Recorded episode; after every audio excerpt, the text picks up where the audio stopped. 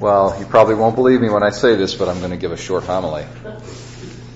This uh, passage here from the Gospel is really neat because it is reflected in our liturgy, in the baptismal liturgy. There's an actual, I, actually I don't do it, I haven't done it yet, but there's an option in the baptismal liturgy uh, that has to do with the, with the opening of the child's ears, and there's this, uh, there's a part where the, where the priest actually says Ephphatha, okay, like an imitation of Christ and opens up the ears. Um, and the, the meaning and the sense of how the, inter- how the liturgy interprets this passage is basically it's the gift of faith. Faith comes by hearing.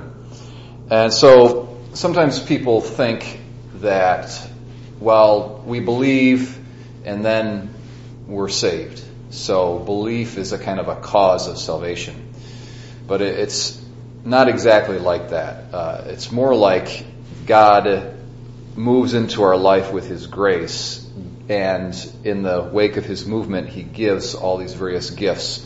The first and foremost of which is faith. It's the leading gift that he gives to us. But it's, it's a gift. And it has to start with God's initiative. It comes not from our own selves. We can't, it's impossible for us to kind of, by our own willpower, muster up from ourselves, from our own resources, faith. It's not possible. Faith is a light that comes to us, shines upon our hearts, uh, and upon our minds from the Holy Spirit.